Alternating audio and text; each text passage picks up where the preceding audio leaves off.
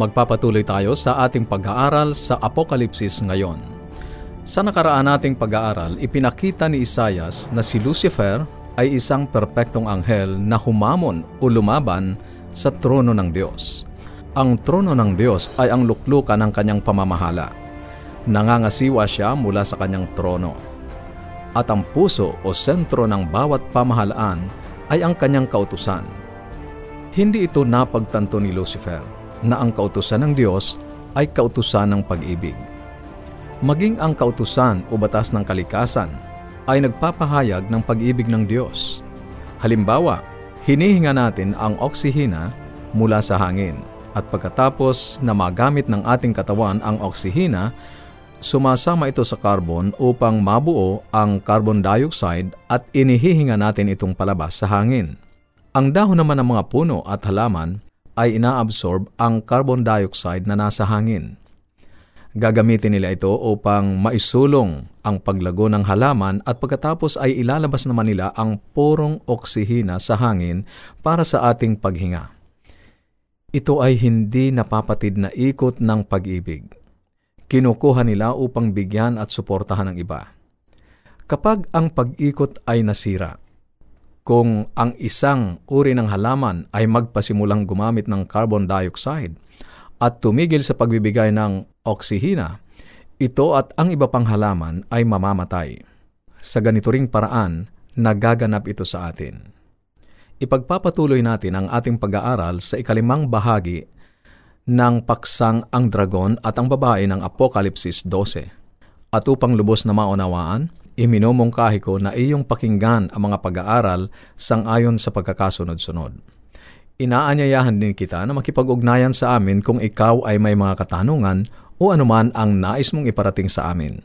Mag-text o tumawag sa ating mga numero 0915-571-9957, 0915-571-9957 at sa Smart 0920 207-7861, 0920-207-7861. Maaari ka rin magpadala ng mensahe sa ating Facebook page, facebook.com slash awr Luzon, Philippines, facebook.com slash awr Luzon, Philippines. O kaya ay magtungo sa ating website www.awr.org www.awr.org Sinabi ni Jesus na ang una at pinakadakilang utos ay ang ibigin ang Panginoon mong Diyos ng buong puso mo at ng buong kaluluwa mo. Yan ay matatagpuan natin sa Mateo Kabanatang 22, talatang 37 at 38. Ngunit ano nga ba ang pag-ibig? Paano natin iibigin ang Diyos? Sa ikalawang Juan, Kabanatang 1, talatang 6 ay ganito ang nakasulat. At ito ang pag-ibig na tayo'y mangagsilakad ayon sa kanyang mga utos.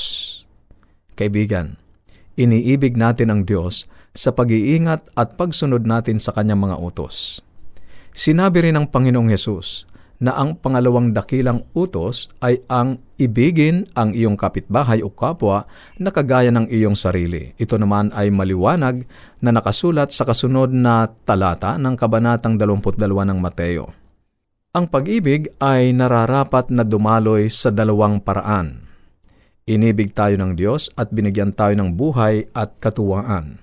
Ngayon ay ibabalik naman natin ang pag-ibig na yon sa Diyos sa pamamagitan ng ating pagsamba at pagtitiwala sa Kanya na sapat upang mamuhay tayo na may pagsunod sa Kanya.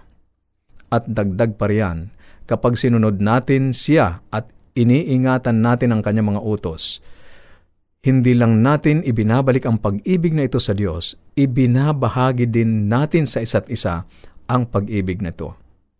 Kung sisirain natin ang cycle at hahayaan natin sa ating sarili ang mga kaloob na buhay at katuwaan na ibinigay ng Diyos sa atin, magdurosa tayo, gayon din ang iba at hindi magtatagal.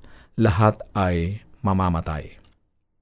Ang kritikal na punto na kailangan nating maintindihan dito ay inaatake ng dragon ang kautusan ng pag-ibig ng Diyos sa kanyang pagmamanipula sa mga tao na sundin siya sa halip na ang Diyos.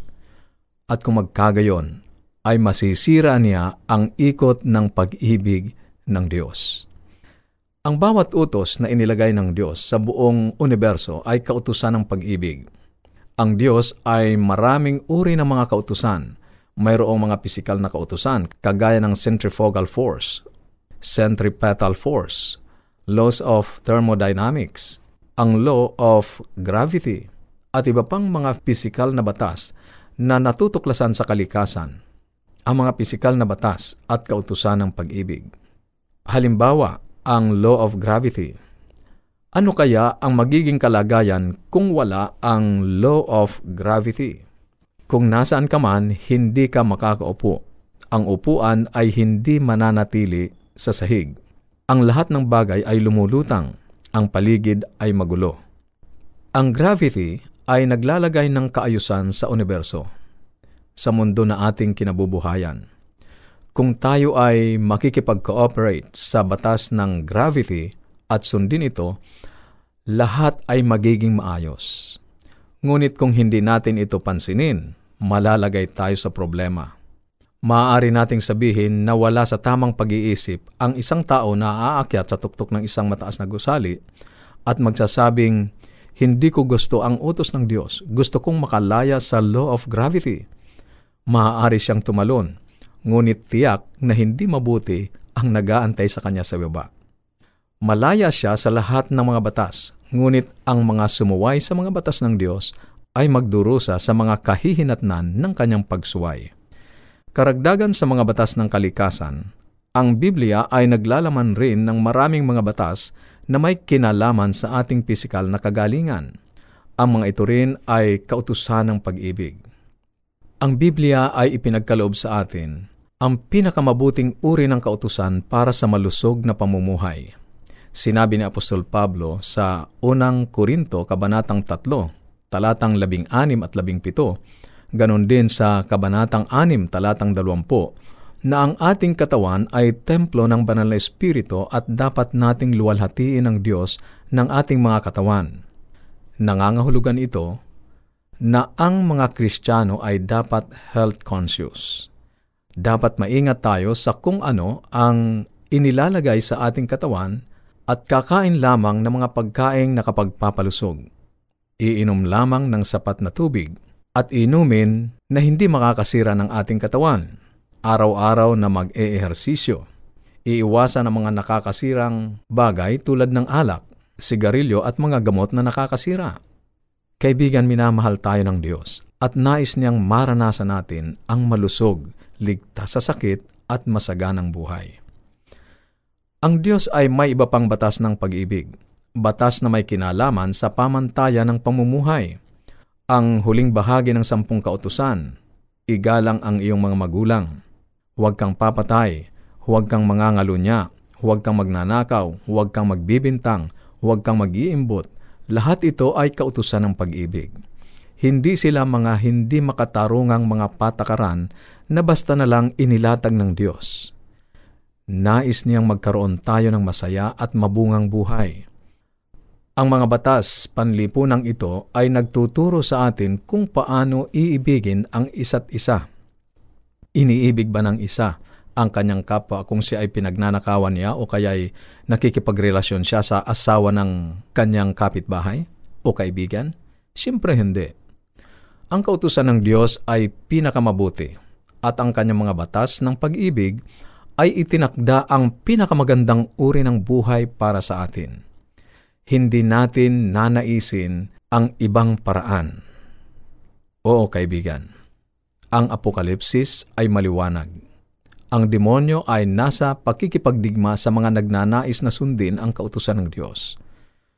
Makikilala natin ang resulta ngayon. Ilang taon nang nakalipas, ang mga korte sa Amerika ay nagpasyang mabuting alisin ang sampung kautusan sa mga dingding ng kanilang silid-aralan. Ngayon ay may mga batang sinisira ang kanilang mga guro, magulang at kapwa ka mag-aaral tapos ay magtatanong tayo kung bakit? Ang Diyos ay mayroon ding spiritual na kautusan. Ito ay binuod sa unang apat na sampung kautusan tungkol sa pagsamba sa mga larawang inanyuan, pagkakaroon ng Diyos-Diyosan, pagbanggit sa pangalan ng Diyos sa walang kabuluhan, at pangingili ng araw ng Sabath. Ang mga kautosang ito ay nagtuturo sa atin kung paano iibigin ng Diyos. Ang tao ay nilikha sa pagkikipagkaisa sa Diyos at sa mga kautusan ng Diyos sa buong universo. Kapag sinira o nilabag natin ang mga kautusang ito, ang resulta ay mga pagtatalo at pagkabigo. Ang mga batas ng Diyos ay hindi listahan ng mga hindi makatarungang mga bagay na dapat gawin o hindi gawin na basta lamang niya kinuha sa kung saan. Ngunit ang Diyos ay pag-ibig at tayo ay kanyang nilikhasang ayon sa kanyang wangis. Kaya ang isa pang paraan upang tingnan ito ay ang makita ang mga batas ng Diyos bilang mga patnubay na tumutukoy sa isang circle of love. Kung tayo ay manatili sa loob ng bilog, lumalakad sa pagsunod sa kanyang kautusan, mararanasan natin ang buhay, kaligayahan at kapayapaan. Ngunit, kung tayo ay lalabas sa circle of love sa paglabag sa kahit isa lamang sa kautusan ng Diyos, tulad ng pag-iimbot o kaya ay pagsamba sa mga ribulto, ang ibang tao ay magdurusa din. Siguro ay nag-iisip ka, hindi na tayo sumasamba sa mga ribulto sa panahon ngayon. Ang mga idols ay hindi lamang nangangahulugang mga inukit sa kahoy, ginto o bato. Sa panahon ngayon ay may mga makabagong uri ng Diyos-Diyosan ang ilan ay sumasamba sa isang matang larawan o idol sa kanilang mga tahanan. Ginugugol nila ang labis na mga oras sa panonood ng telebisyon.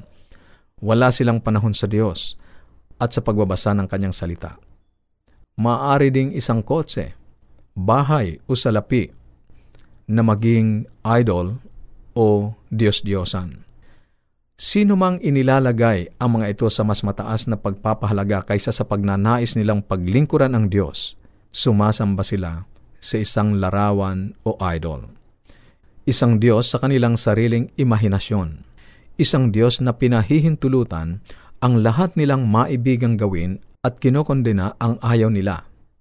Hindi nila pinahahalagahan ang sinasabi ng Biblia tungkol sa Diyos na lumikha sa kanila sa mundo. Wala akong pakialam sa sinasabi ng Biblia. Mas mabuti para sa akin ang gawin ito at sa palagay ko ay hindi ako itatakwil ng Diyos. O hindi naman siguro ako mawawaglit kung gawin ko ang sa tingin ko ay tama. Ang mga ganitong pag-iisip, sila ba ay naglilingkod sa Diyos ng Biblia? Sinasamba ba nila ang Diyos na inihayag ang kanyang sarili sa kanyang salita? O hindi kaya sa halip ay sumasamba sila sa larawan na nasa sarili nilang imahinasyon? Isang Diyos-Diyosan na ginawa nila sa kanilang mga kaisipan. Kaibigan ng mga tao ngayon ay nabibihag sa isang pseudo-intelligence na nagsasabing, Well, mayroon akong sariling filosofiya sa buhay. Alam ko kung ano ang mabuti sa akin at sa iba. Ang tawag dito ay existentialism. Tunog na makabago at matalino, ngunit kung dalisayin sa kanyang totoong kakanyahan, ito ay walang iba kundi pagsamba sa Diyos-Diyosan pagsamba sa Diyos na kathanang sariling pag-iisip. Ang tawag ng Biblia dito ay kasalanan. Pakinggan mo ang nakasulat sa Isayas, Kabanatang 53, talatang 6. Tayong lahat na gaya ng mga tupa ay naligaw. Tayo ay tumungo bawat isa sa kanyang sariling daan. Kaibigan, wala na tayong tiyak na basihan ng tama at mali. Ang bawat isa ay nagpapasya sa kanyang sarili kung ano ang tama at mali malibang sukatin natin ang mga iniisip natin sa salita ng Diyos, makikita natin, malalaman natin kung ano ang tama at mali. Sa susunod, marami pa tayong pag-uusapan tungkol sa kautusan ng pag-ibig ng Diyos. Kung ikaw ay may mga katanungan o anuman ang nais mong iparating sa amin, mag-text o tumawag sa ating mga numero sa Globe 0915 571 9957 0915-571-9957 at sa Smart 0920-207-7861 0920-207-7861 Ang atin namang toll-free number ay 1-800-132-20196 1-800-132-20196 0917-859-2096. Maaari ka rin magpadala ng mensahe sa ating Facebook page, facebook.com slash awr Luzon, Philippines. Facebook.com slash awr Luzon, Philippines. O kaya ay magtungo sa ating website www.awr.org www.awr.org Hanggang sa muli.